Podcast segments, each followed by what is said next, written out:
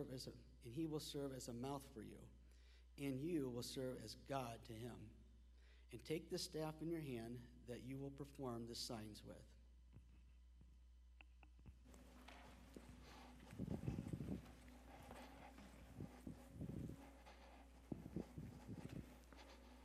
Thanks, Michael. If you haven't already found your place there, I want to invite you to turn to Exodus chapter 3 as we continue our study on Exodus. And what a, what a powerful story is, is Brittany shared the, the way in which God has, has been bringing her through this time of trial and difficulty. And that message of even if, where we're not sure. We don't have the outcome scripted for us. We're not sure exactly how it's all going to play out. It is exactly what's going on here with Moses. God, uh, it, it, Moses encounters God here in this part of the story, and God is going to call him to, to service. God is calling him into action, as it were. And he's telling Moses what, uh, he, he gives him a bit of a snapshot, really more than what we usually get uh, uh, of what's going to happen, but it's not going to be seamless. It's not going to be perfectly smooth. There's going to be bumps along the road here as Moses get, prepares to lead God's people out of Egypt. And, I, and I, as, we, as we turn to this story, and, and the title of the message is An Encounter with God we're going to be reminded that our encounters with God and as God calls us into action, calls us into these times of life where we may not feel equipped, where we may not be uh, excited to go, where we may not be uh, anticipating some of the trials that are going to accompany these callings, we'll recognize that God is present with us in the midst of these times. He's always there. But in these moments, we're acutely aware of our need for Him, of our, of our helplessness, of our inadequacy for the task. At this point in the story, God has largely been in the background, but now Moses is going to meet him and encounter him for the first time in a really powerful and significant way. Remember, we said at the outset this book is about God. This book is not first and foremost about Moses. It's not even first and foremost about the Israelites being brought out of Egypt. This book is about God and his power to save, his power to bring out of bondage, and the means he uses to deliver his children. And so, if you're taking notes and, and you want to jot this down uh, in, the, in the blank there, the, the first thought that we're going to see is that our God is a God who comes near. Our God is a God who comes near. It tells us the beginning of this text that Moses was out shepherding the flock of his father in law, Jethro, the priest of Midian. And so Moses was here in the wilderness. He'd, he'd been there caring for the, the sheep of his father in law. He had become a shepherd, caring for the flock. It was a common occupation in the ancient Near East, and it's no surprise to find Moses here engaged in such work. But it's interesting that theologically, uh, the, the significance of his occupation can't be missed. He's about to become the shepherd of God's people as they're brought out of Egypt.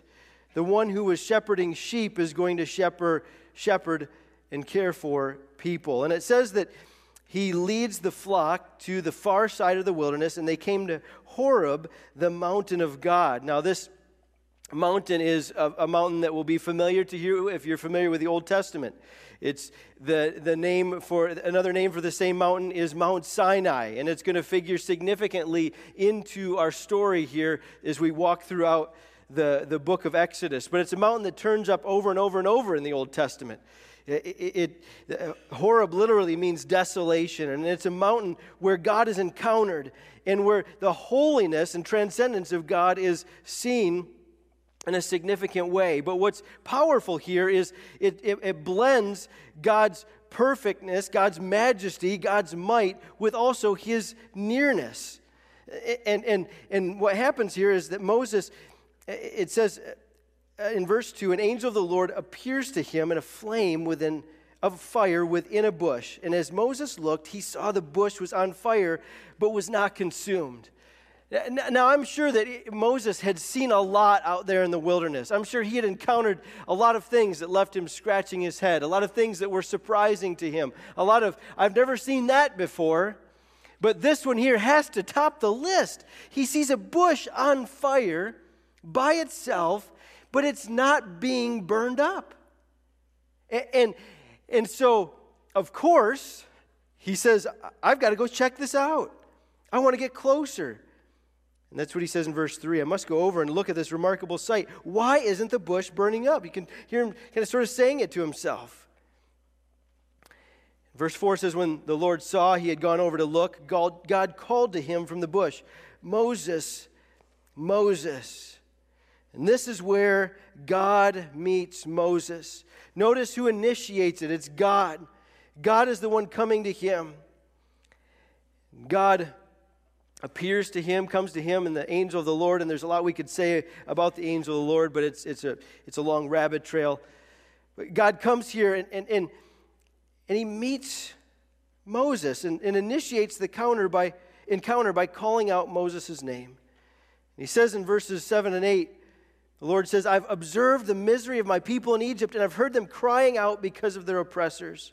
I know about their sufferings. I've come down to rescue them from the power of the Egyptians and to bring them from that land to a good and spacious land. We hear here the echoes of what we heard in the end of chapter 2. God sees, He hears, and He comes near. Our God is a God who doesn't dispassionately observe us from the heavens. He hears our cries. And in this story, we're reminded He's a God who comes near. We're going to say more about this in a moment. But the second thing, if you're taking notes, is that we see that our God is a holy God. In verses 5 and 6, he, God, God says to him, Do not come closer. So Moses is inching up on this, this phenomena, this, this bush that's on fire but not being consumed. And, and, he says, and God says to him, Remove the sandals from your feet, for the place where you're standing is holy ground. Then he continued, I'm the God of your father, the God of Abraham, the God of Isaac, and the God of Jacob. And Moses hid his face because he was afraid to look at God.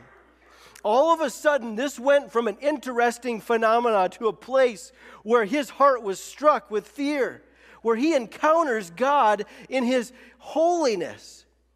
This wasn't a, a, a fireside chit chat with the Almighty. God made it clear listen, you need to take off your sandals. This is a place of reverence. And as soon as God said who he was, as soon as God introduced himself as the God of his forefathers, Moses' heart was immediately struck with fear. He recognized he was speaking to Almighty God. And God sets the mood immediately with a reminder of his holiness. What we're going to see here in this, in this passage and, and throughout the book of Exodus is what theologians call God's immanence and God's transcendence. On one hand, God is immanent, He's, he's near to us, He's close to us, He's present, He speaks to us, he, longs for us to draw close to Him. But in the same token, He's also a God who is transcendent, He's far and away above us. And, and if you get too far off on, the, on one side or the other, you, you, get a, you get a distorted picture of God. If you get too far off on the transcendent, God is, becomes this, this terrible, ferocious being. We don't want to get anywhere near him. We're, we're fearful constantly of, of judgment. We're fearful constantly of him snapping. We know that he could strike anyone dead in a moment. Eh, eh, this, is, this, is a, this becomes a, a, God that you don't want to relate to. You're just afraid and terrified of Him all the time. But if we get far, too far over on His immanence, His nearness, all of a sudden God just becomes sort of one of the guys, one of the gals, our chum, our buddy, our homeboy. Somebody that we just kind of buddy up to and we got our arm around and we're having a good time. And there, there has to be, and, and Scripture presents this, this, it's not a contradiction, but it is a mystery that we have a God who is holy. The same God that we're going to encounter in chapter 19, the God of Mount Sinai, the God who speaks in the thunder, who causes those near to fall down flat on their faces. He is the same God who, who came and, and touched the lepers, the, the same God who, who wants to call us friend. This is indeed a, a mystery. We must be careful to hold the two together. And so God comes in his holiness. He's often referred to in the Old Testament as the Holy One of Israel. God's holiness means that he's radically different from us. He's set apart by his glory for his glory. He's, he's morally pure in every way.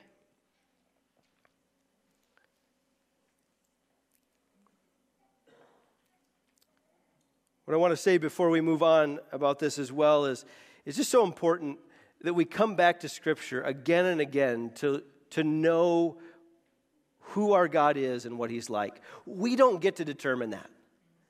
And that may seem like a no brainer, but I, I, I, hear people all the time say things like, Well, I like to think of God as. Usually that sentence is followed by some unbiblical heresy. We, we, can't, we can't make up a God after our own desires. And, and if we really boil it down to what, what kind of God could we come up with? That, that God inevitably becomes, ends up becoming more and more like us and less and less like the God of the Bible more and more uh, impotent and unable to, to act and intervene in human history and in the hearts of men and women. We must look to the Word of God, not just our own whims, when we seek to know what He's like. The third thing I want to show you this morning from this text is that our God is a God who sends. In, in verse 9 of chapter 3, God's still speaking to Moses here, and he says, So because the Israelites' cry for help has come to me, I have also seen the way the Egyptians are oppressing them, therefore go. I am sending you to Pharaoh so that you may lead my people, the Israelites, out of Egypt. What a, what, what, I mean, this is, this is incredible. You see, God is, God is mighty enough to, like, he could have done this without Moses. It would have been a lot easier, it would have been a lot smoother. God could deliver the Israelites without using Moses, but here he reminds us of something that we, we see all the way throughout Scripture is that God invites us to participate in what he's doing in and around the world. God is not beholden to us. God's hands are not tied by us, but He longs to invite us into His mission of reconciling the world into Himself. And you see it over and over again through Scripture. God using judges to bring about deliverance, God working through King David, God later on working through prophets, God working through the, the church and, and apostles and missionaries and ordinary average people like you and me to take the gospel forth. Just know that that's not just a New Testament thing. Matt, the Great Commission in Matthew 28, that doesn't come out of nowhere. This is the heart of God. He beckons us and calls us into what He's doing in the world. I just want to ask you this morning how are you involved in that? How are you using your gifts? How has God called you to be an ambassador? There's none of us who, who's not called. We're all called to be that mouthpiece in some way. In what way are you doing it this morning? Our God is a God who sends. The fourth thing I want to point out is that our God is a God who is with us, with us. We touched on this already as we mentioned his nearness. But I, I just I love God's promise to Moses in verse 12. He answered, I will certainly be with you. You see, God knows that we absolutely need His presence if we are out on mission, if we're serving Him, if we're going forth to bear witness to the truth, to do what He's asked us to do. We need Him. We're, to borrow words from a popular love song. We're, we're lost without him. We're, we're desperate for him. We, we can't do it without him. And sometimes we just pay lip service to that. It's sort of like, uh, yeah, God, I'm going to really need you today. And then we just kind of go on like we don't really believe that we need him. And so God brings us into places where we're reminded how desperately we need him, so that we'll trust him, so that we'll rely on him. And Moses was going to need to know that God was going to be present with him. In fact, in chapter 4, verse 12, that Michael read to, read to us, as God's getting ready to send him out, and, and God adds this He says, Now go, and I will help you speak, and I will teach you what to say. God's presence is a very real and a tangible thing for us. But Moses still doubted whether he could be used by God. Do you ever feel that way? You ever feel like maybe, maybe you're just not that talented, you're maybe not that gifted, maybe where you've been placed in life or your, your perceived lack of resources, you, you, you hear something like this that God wants to use you, but you're like, yeah. Or maybe it's, maybe it's the past. Maybe it's things that you've done, things that have happened to you, and we sort of talk ourselves out of being usable by God. I'm too old. I'm too young. I can't talk. I don't have a lot of money. Whatever. We, we, we, we find these excuses. And what sounds a little bit like humility. That this here from Moses is he's gonna, we're going to see that he makes some excuses here. What sort of sounds like humility is actually pride. It, it's, it's in a sense is saying, God, you can't overcome my struggles. You can't overcome my fill in the blank. You can't overcome my past. You can't overcome my weaknesses. You can't overcome my hurt. You can't overcome my lack of ability to speak. You can't overcome the fact that I'm an introvert and I don't like to be around people. Whatever you fill in the blank. It sort of sounds like humility well, I, God, I, I just, I don't know how you could do this with me. But in the end of the day, it's pride cloaked in humility. It's saying, God, you're not big enough to overcome this stuff. If we tear off that cloak, we will find pride at the core of that. And, and, and maybe a little bit of stubbornness on our part. I don't really want to do what you're asking me, God, but I'm going to cloak it in this sort of nice sounding excuse but at the end of the day, I just, I just really don't want to go do that. I think that's what Moses was wrestling with a little bit. I remember there were times when, um, when my wife and I were getting ready to go to China, and we'd go and share some of our ministry at different churches, and we'd speak a little bit. And inevitably, uh, we would have somebody come up after the service, and we would hear things like this, like, "Oh, God bless you for for for going to do something like that. I could never ever go to a place like that. I could never go here and serve God. And I was trying to be, you know, polite, and a lot of times, I, mean, I was, I was like 22 or 23, and so I was trying to be, you know, deferential to people who were older than me and everything. But a lot of times, I just wanted to say, like, well, well, what kind of God do you serve? Well, like, how special do you think I am? Well, we're just, we're just trying to be obedient here. I, I, I got to go try to learn a tonal language when I, I, I, I have no pitch, no I can't sing, I can't carry a tune in a bucket, and I got to go try to learn this language with four different tones. You can say ma, ma, ma, and it means three different things. I don't, I'm not adequate for that.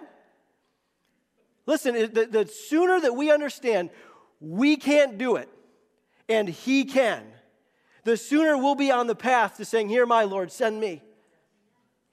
And when we can say that, all of a sudden now, when God starts doing things, both us and the people around us are like, they're messed up. This must be God because I've seen them in action and this isn't them. And God gets all the glory. And that's the way it's supposed to be. But don't tell yourself, don't let other people tell you, you, you can't do this for God. God, if God calls you, He will equip you. And Moses was struggling with this. I also just have to add this here that the reminder of the presence of God was not simply to give Moses warm fuzzies. Moses was not reminded of God's presence just so he would be like, oh, I love feeling that way. You know, when you hear your favorite worship song, or maybe you're in your favorite quiet place, wherever that is, and your heart is warmed by the Word of God or, or God's presence in some way, which is a wonderful experience. But the presence of God is never it, it, almost always in Scripture, you can check this out. When, when, you, when you find God reminding you, uh, reminding his people, I will be with you, it's usually right on the tails of them getting asked to do something impossible. Like Joshua in Joshua 1 5. God says, No one will be able to stand against you as long as you live. I will be with you, just as I was with Moses. I will not leave you or abandon you. If you read that verse by itself, it's like, oh, put that on a mug or something. That's, that's so sweet. That's so warming. But you know what he was going to He was telling Joshua, I want you to go wipe out this land and take, take, take captive and, and, and just destroy everything. I'm going to give you this land with your little small, untrained military force against all these massive, well equipped, uh, well fortified nations. God knew that Joshua would need to be reminded of his presence. Or Gideon in Judges 6, but I will be with you, the Lord said to him.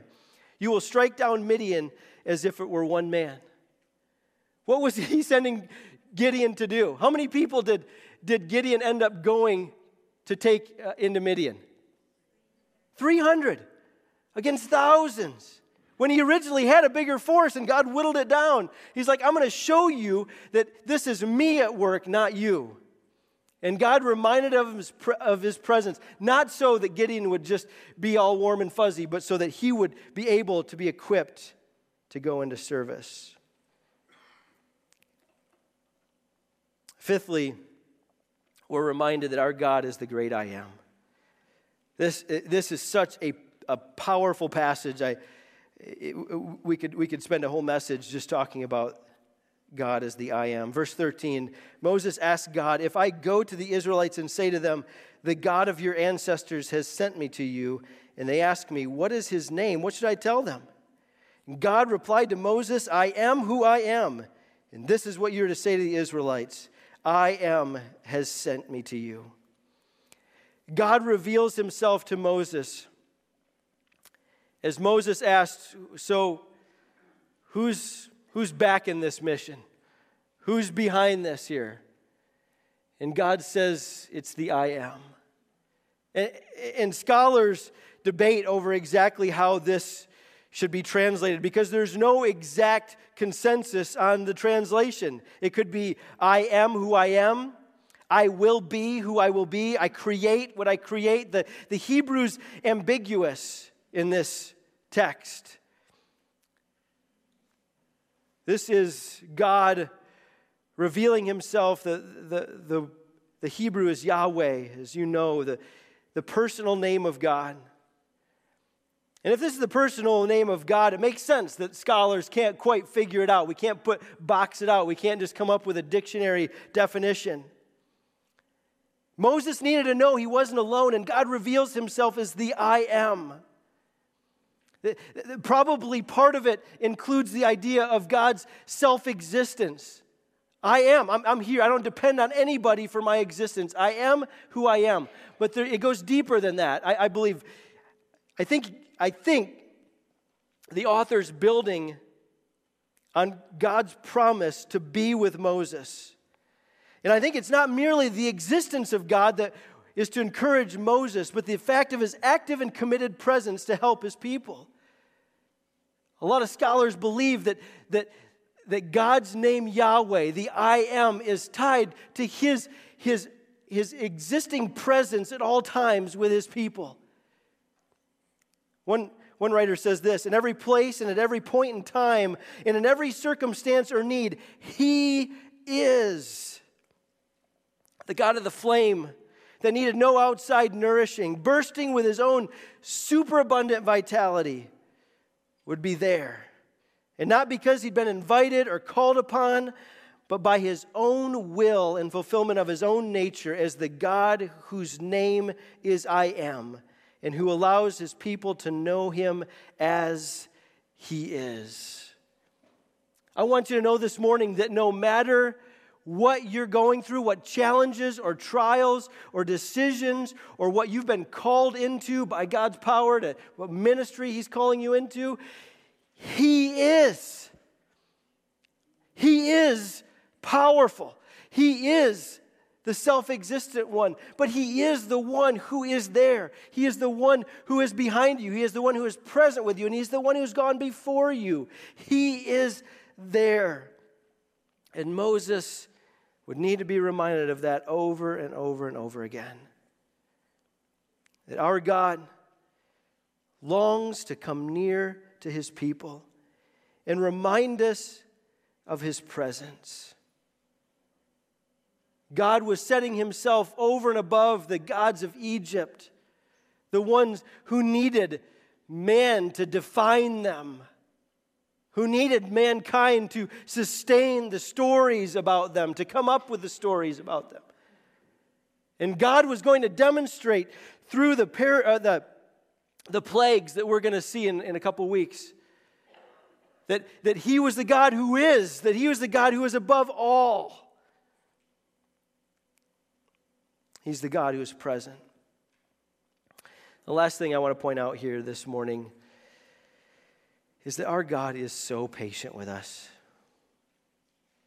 Our God is so patient with us. I mean, even after all of these promises, I mean, Moses got the burning bush. That's like, that's like in the top five children's Bible stories of all time. And Moses got to be the one who's there. He got to, he got to hear the voice of God. He was so close that he had to take his, his sandals off because he was in the presence of a holy God. And this God clearly delineated his mission. And furthermore, personally, with his audible voice, said, I will be with you and for the first time, as far as we know in human history, revealed his personal name, Yahweh. Moses got all of that. And we come to Exodus 4:13. Please, Lord, send somebody else. and we shake our heads, we laugh, we think, what a fool. Come on, Moses. Get with the program But you and I, we, I mean, I, I, don't have to say it. We've been there a hundred, a thousand, ten thousand times. We know God's Spirit is calling us into something. We know a, a, an act of obedience that we're supposed to do. We know a sin that we're supposed to turn away from. And we still, I don't want to do that, God. I know what you said. I know what your word says, but I just don't want to do that right now. I know your spirit's leading me to share the gospel with this coworker. I know you're calling me to turn off the TV or put down my phone and, and spend some time in the Word with my family. I, I just want to do that. Whatever it is. And we have something that Moses didn't. We have the Spirit of God within us. He had God coming from a bush. Not to downplay that. Amazing. Cool. Top five Bible story. But we have God Himself dwelling within us, my brothers and sisters. This is not child's play. This is, this is not some second rate opportunity and privilege we have. This was a privilege that none of the Old Testament saints know. This is the kind of stuff that uh, I think it's Peter who says, the angels long to look into these sorts of blessings. They're leaning over the edge of heaven trying to understand what it's like to have God within us. 2 Peter 1 3 says, We're partakers of the divine nature. What is that? And yet, all too often, we say, Please, Lord, send somebody else. What's really interesting, and I, I just add this as a side note, because I, I think this all the time. I think I would be more obedient, God, if I had a burning bush. You know what I mean? I would be more obedient, God, if I had a burning bush. I pull into the church here, and we, I don't know, we don't have a lot of shrubs right here, but like uh, there's a, a, a, fire from like the dumpster or something, and I'm like, well, there's go in there. There's nothing in there. There's nothing to burn. What's going on here? And I hear a voice giving me clear instructions about what I'm supposed to do, and I think, God, if you gave me that, game over. I would do whatever you say. It's piece of cake. I'd even take some notes so I don't forget. I mean, how many of us have thought that?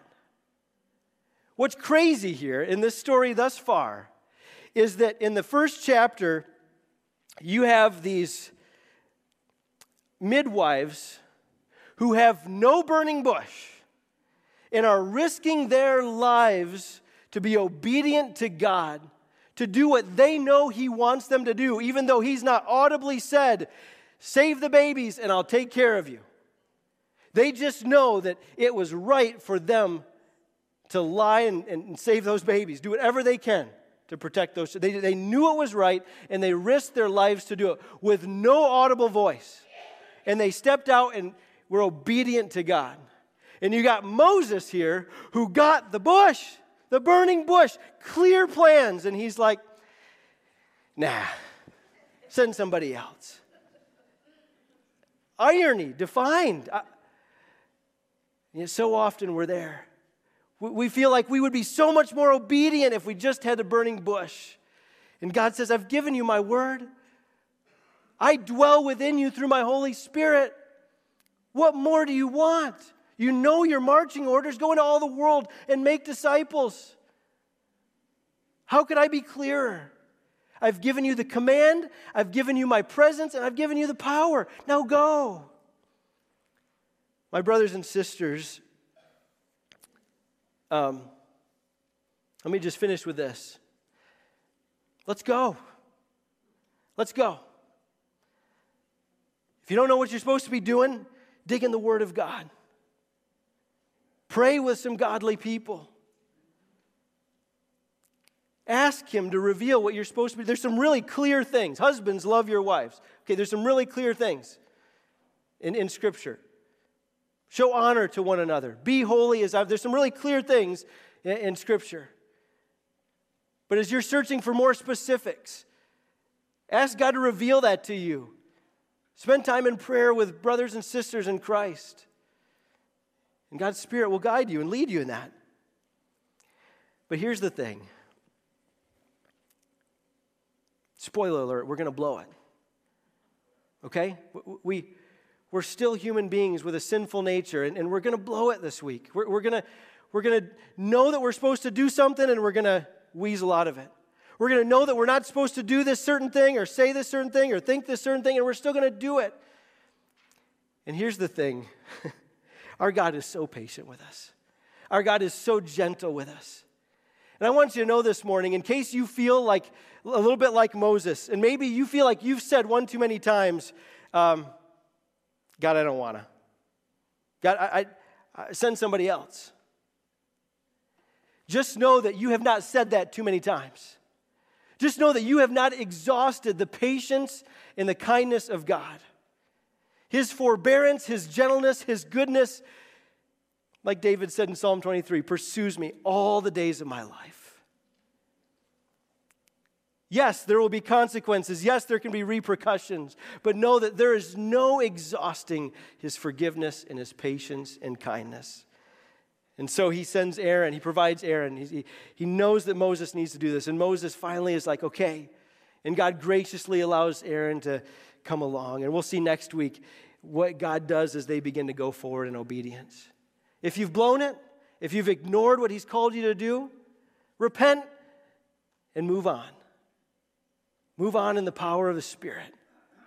Don't wait for a burning bush. Don't wait for the fireworks and in the, in the, the audible voice. Listen to him as he speaks through his word and then go forth. Let's pray.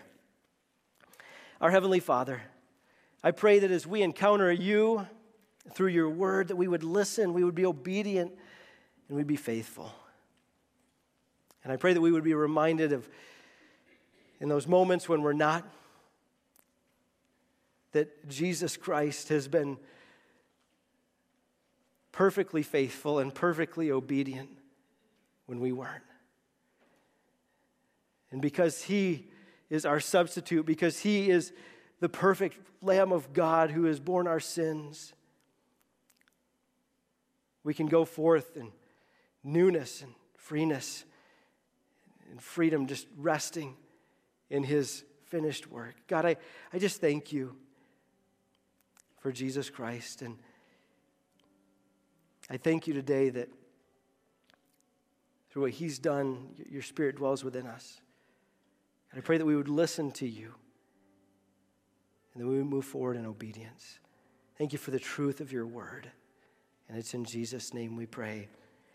Now, the Lord is faithful, who will strengthen you and keep you from the evil one. Now, may the Lord direct your hearts to the love God has for you and into the steadfastness Christ gives you. In the precious name of Jesus, amen. You're dismissed.